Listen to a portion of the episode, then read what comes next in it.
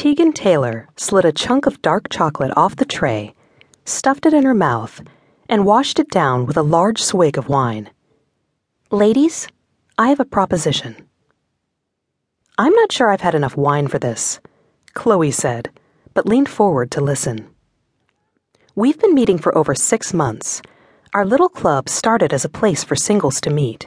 That's why we all showed up the first time. Now, to save face, it's morphed into the Tuesday night book club. We've never finished a book that we've suggested, so I'm not sure if this name works either. I read one of the books, Becca said. It was the one about the woman who had that goat and. Her voice trailed. Nice try, but as I said, Tegan continued, none of us have finished any of the books. I propose we change the name again, this time to The Love List. Mind you, it will say Tuesday Book Club on the sign, but we need to figure out a way to bring some eligible men into our lives. I'm going to have each of you put your wine soaked brains together.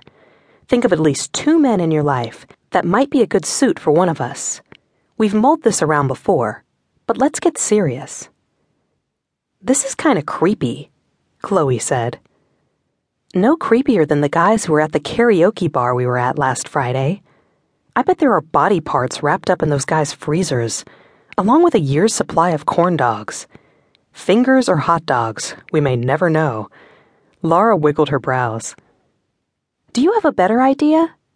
Tegan glared at Laura.